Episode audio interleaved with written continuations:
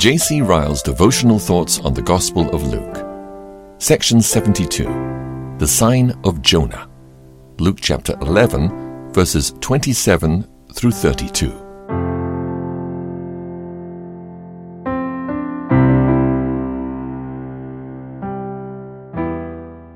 And it came to pass, as he spake these things, a certain woman of the company lifted up her voice and said unto him, Blessed is the womb that bare thee, and the paps which thou hast sucked.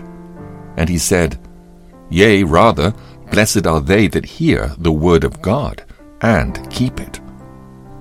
And when the people were gathered thick together, he began to say, This is an evil generation. They seek a sign. And there shall no sign be given it, but the sign of Jonas the prophet. For as Jonas was a sign unto the Ninevites, so shall also the Son of Man be to this generation. The queen of the south shall rise up in judgment with the men of this generation and condemn them. For she came from the utmost parts of the earth to hear the wisdom of Solomon. And behold, a greater than Solomon is here.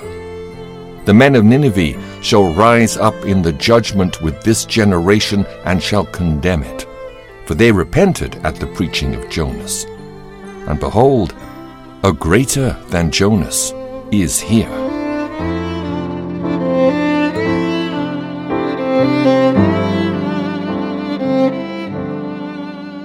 A woman is brought before us in this passage of Scripture of whose name and history we know nothing. We read that as our Lord spoke, a certain woman of the company lifted up her voice and said unto him, Blessed is the mother that gave you birth. At once our Lord founds a great lesson on her remark.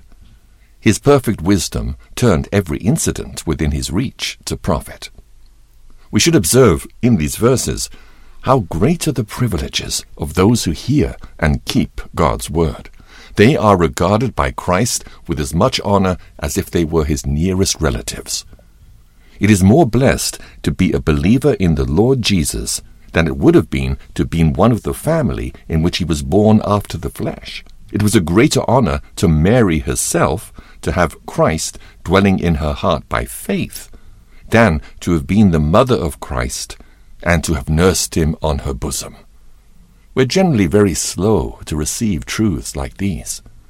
We are apt to imagine that we have seen Christ and heard Christ and lived near Christ and been a relative of Christ according to the flesh would have had some mighty effect upon our souls. We are all naturally inclined to attach great importance to a religion of sight and sense and touch and eye and ear. We love a physical, tangible, material Christianity far better than one of faith, and we need reminding that seeing is not always believing. Thousands saw Christ continually while he was on earth, and yet clung to their sins. Even his brethren at one time did not believe in him. John chapter 7 verse 5. A mere fleshly knowledge of Christ saves no one. The words of Paul are very instructive. Though we have known Christ after the flesh, yet we do not know him any more in this way. 2 Corinthians chapter 5, verse 16. Let us learn from our Lord's words before us that the highest privileges our souls can desire are close at hand and within our reach if we only believe. We need not idly wish that we live near Capernaum or nearby Joseph's house at Nazareth. We need not dream of a deeper love and a more thorough devotion if we had really pressed Christ's hand or heard Christ's voice or been numbered among Christ's relatives. All this could have done nothing more for us than simple faith can do now. Do we hear Christ's voice and follow him? Do we take him for our only Saviour and our only friend, and forsaking all other hopes, cleave only unto him? If this is so, then all things are ours. We need no higher privilege. We can have no higher blessing until Christ comes again. No man can be nearer and dearer to Jesus than the man who simply believes.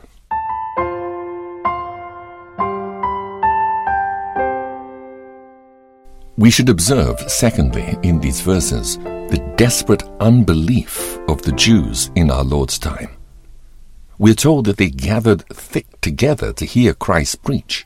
They still professed to be waiting for a sign. They pretended to need more evidence before they believed.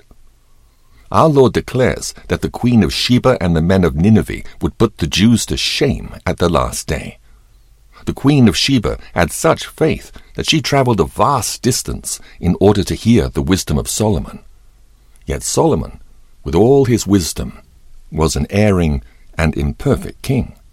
The Ninevites had such faith that they believed the message which Jonah brought from God and repented. Yet even Jonah was a weak and unstable prophet. The Jews of our Lord's time had far higher light and infinitely clearer teachings than either Solomon or Jonah could supply. They had among them the King of kings, the prophet greater than Moses. Yet the Jews neither repented nor believed. Let it never surprise us to see unbelief abounding both in the church and in the world so far from wondering that there have been men like Hobbes and Paine and Rousseau and Voltaire, we ought rather to wonder that such men have been so few. So far from marveling that the vast majority of professing Christians remain unaffected and unmoved by the preaching of the gospel, we ought to marvel that any around us believe at all. Why should we wonder to see the old disease which began with Adam and Eve infecting all their children? Why should we expect to see more faith among men and women now than was seen in our Lord's time? The enormous amount of unbelief and hardness on every side may well grieve and pain us, but it ought never to cause surprise. Let us thank God if we have received the gift of faith it is a great thing to believe all the Bible. We do not sufficiently realize the corruption of human nature. We do not see the full virulence of the disease by which all Adam's children are infected, and the small number of those who are saved. Have we faith, however weak and small? Let us praise God for the privilege. Who are we that God should have made us to differ? Let us watch against unbelief. The root of it often lies within us, even after the tree is cut down. Let us guard our faith with a godly jealousy. It is the shield of the soul. It is the grace above all others which Satan labors to overthrow. Let us hold it fast. Blessed are those who believe.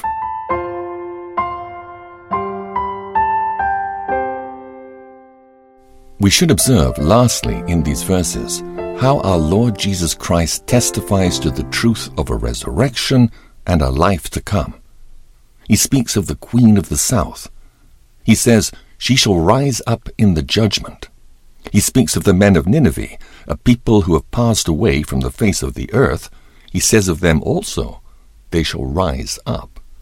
There's something very solemn and instructive in the language which our Lord here uses.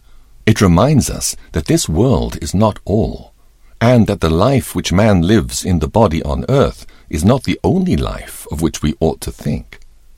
The kings and queens of olden time are all to live again one day, and to stand before the judgment bar of God.